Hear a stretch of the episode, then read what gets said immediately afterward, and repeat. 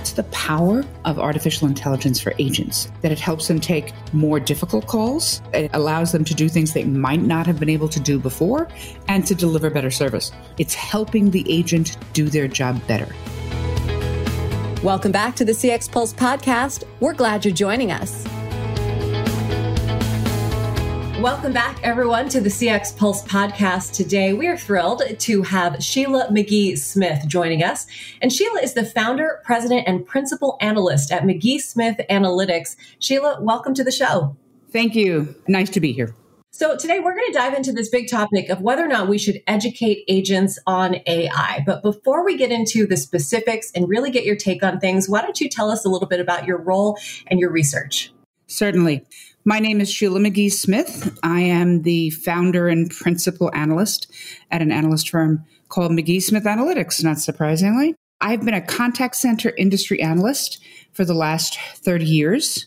So I work with solution providers like NICE, with very large enterprise customers who are making major architectural decisions about their customer experience technology. I also write a blog. I've been writing for about 10 years, two or three times a month. I write on customer experience topics and do a fair bit of speaking as well. Well, we're honored to have your 30 years of experience here and to cover this topic again of whether or not we should educate agents on AI. So, with all that research and background, what can we learn from the top CX performers out there as a model for success when it comes to this topic?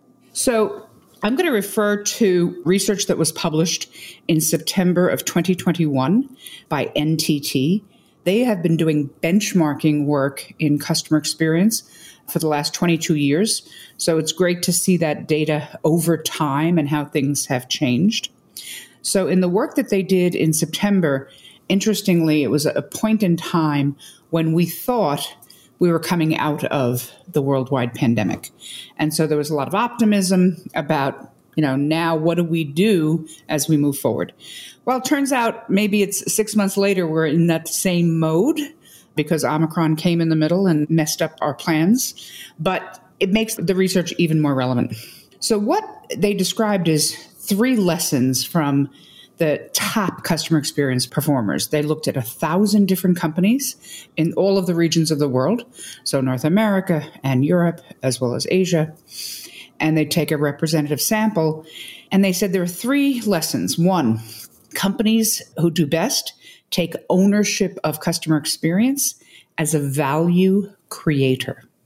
If you think about what we went through during the pandemic, brick and mortar, everything closed, banks, hospitals, schools. And so there was a need to depend and rely on the contact center specifically more than ever before. And if companies took that as a way to create value for their customers, their citizens, their patients, and didn't just see it as a service they had to provide, then those companies did the best. The other two are very related to our topic of should we train agents on artificial intelligence. So the second lesson was to ramp up automation. What we found before the pandemic is companies were thinking about automation. They thought it might be something they would do a trial or a proof of concept. But what they found during the pandemic, when suddenly something like a state unemployment office that might get 10,000 calls a month was getting a million calls a month, that there were certain types of interactions they had to find a way to automate. So there was a real trial by fire of automation in the pandemic years, 2021, and automation rose to the challenge. So top CX performers ramped up automation to good effect in the last two years. And then the last of these lessons is to engage and enable employees. And nothing could be more of a proof point for having to do that than what's been happening since the September 21 timeframe, the great resignation in the US and, and across the world to a lesser extent as well. People just saying, you know, life is short. I want to be in a job I want to enjoy that is going to recognize my needs as a person and not just, you know, a slot to fill in a person in a seat. And so the top performers are doing that. They're engaging and providing tools to enable their employees. And it sounds like AI and learning about AI through that agent perspective has a lot of benefit to it because that assistance can really move things forward. So, why don't we go over some of the specific benefits to the agents? So, the, the benefits to agents include number one, what we think of often when we think of artificial intelligence, which is chatbots and text bots and voice bots. The ability for a customer to get a very quick answer to a question that they might have. So that question may be as simple as Is my flight on time? Right? We don't necessarily need a live agent to do that. And so if artificial intelligence can do that by understanding the intent of the customer and then providing the information, that's all good. So that's an advantage to agents who don't have to spend time on repetitive, simple questions. But the way that it helps agents more proactively, artificial intelligence, is what we call agent assist. So now that those simple questions are being answered by the internet, by bots, every question that comes to a live agent is a tricky one, right? It's more difficult, right?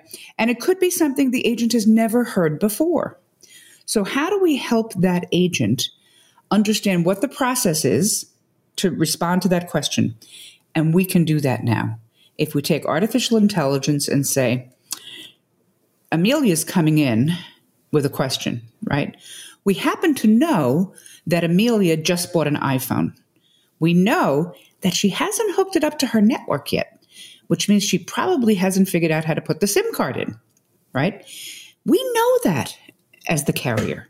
And so when that call comes to Sheila, the agent, if I have that information, not only will I have a good idea of what you're calling about, but I can be provided with the steps that it'll take to walk you through that, which might be different for every single phone that's out there.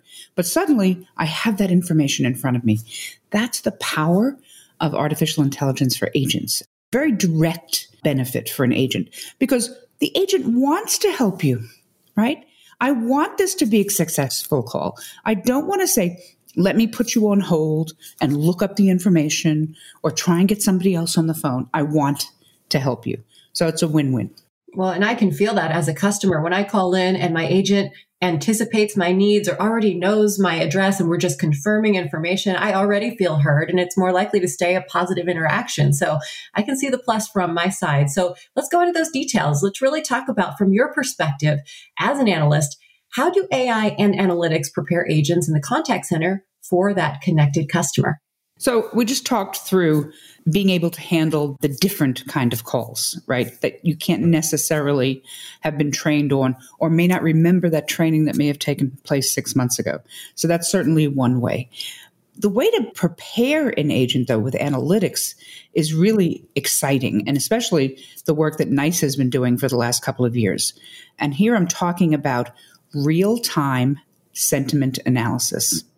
So let's say, Amelia, you came to this call. Let's stick with this analogy of you just got a new phone and you can't open up the part where you're supposed to put in the SIM card. You're frustrated. You're upset. You finally get to an agent, and if the agent can have a dial in front of her or him that says the level of frustration on this customer is really high, and what do I do with that as an agent? Well, here's a way to show empathy. Here's some language to use to take ownership of the issue. Amelia, I'm so sorry you're having trouble with that. You and I together can solve this problem. We're going to have you up and running shortly. But if I don't have that training, I don't have those tips on how to handle an upset customer, then it's less likely that we're going to have a successful interaction. So it's funny. It's about artificial intelligence and analytics and automation, but it's also about creating a more empathetic conversation. Which can really help all around in the world.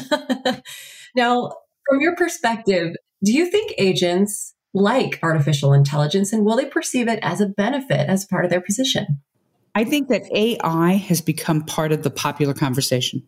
If I think about the ads that were shown during the Super Bowl, I didn't watch the game, but I did watch the advertisements. There was a lot of reference to artificial intelligence, both for consumers and for businesses. Uh, one of the ones I remember seeing was a robot making the fries at a fast food place.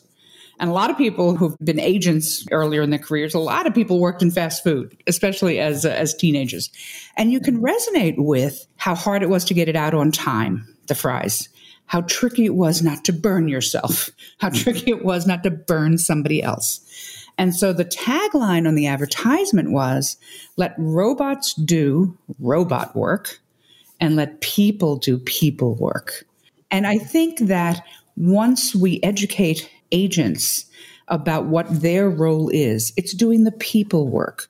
And that when we're adding automation, we're doing that to take out the work that machines could do but also that part of AI is what we talked about earlier, right? It's helping the agent do their job better. I think once we educate agents, I think they're less likely to have resistance and more likely to see the benefit that it helps them take more difficult calls. It allows them to do things they might not have been able to do before and to deliver better service, which all accrues to them being able to career path mean, agents often worry about dead ending in jobs. But think especially like of a business process outsourcer who hires thousands and thousands of agents. Inside that business, there is a career ladder getting from service calls to sales calls where there's a possibility of making higher wages.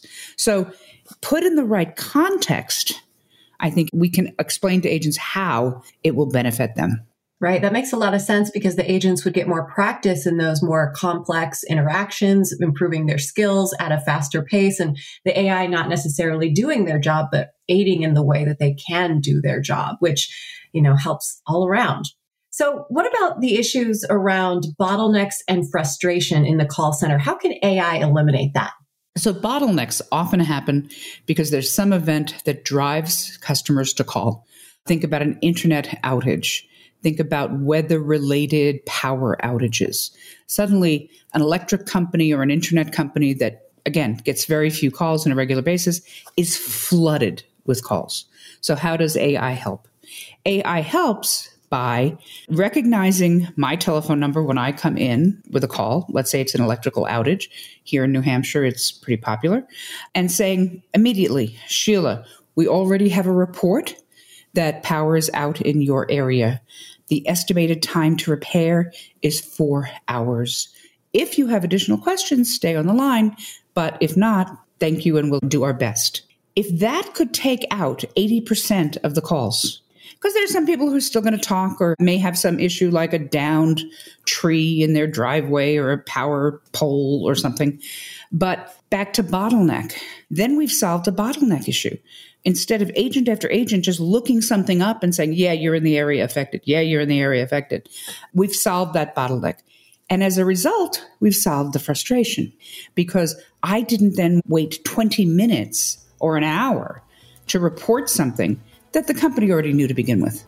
So, just one example, but I think the one about a volume emergency is a great way of highlighting the power of automating simple requests.